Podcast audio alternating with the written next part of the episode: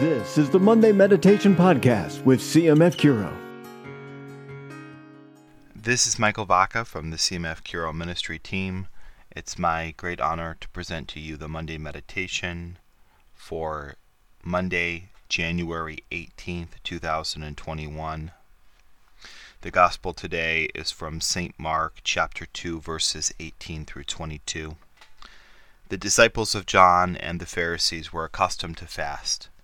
People came to Jesus and objected, Why do the disciples of John and the disciples of the Pharisees fast, but your disciples do not fast?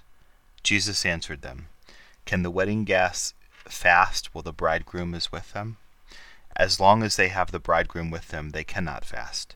But the days will come when the bridegroom is taken away from them, and then they will fast on that day.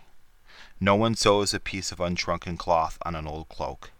If he does, its fullness pulls away the new from the old, and the tear gets worse.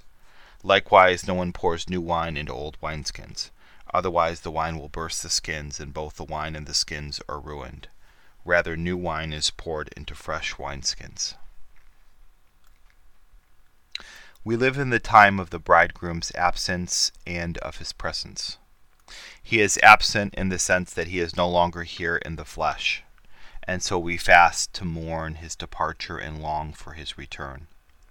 But he is always present, especially in the Blessed Sacrament, and so we rejoice in his presence even here in this valley of tears.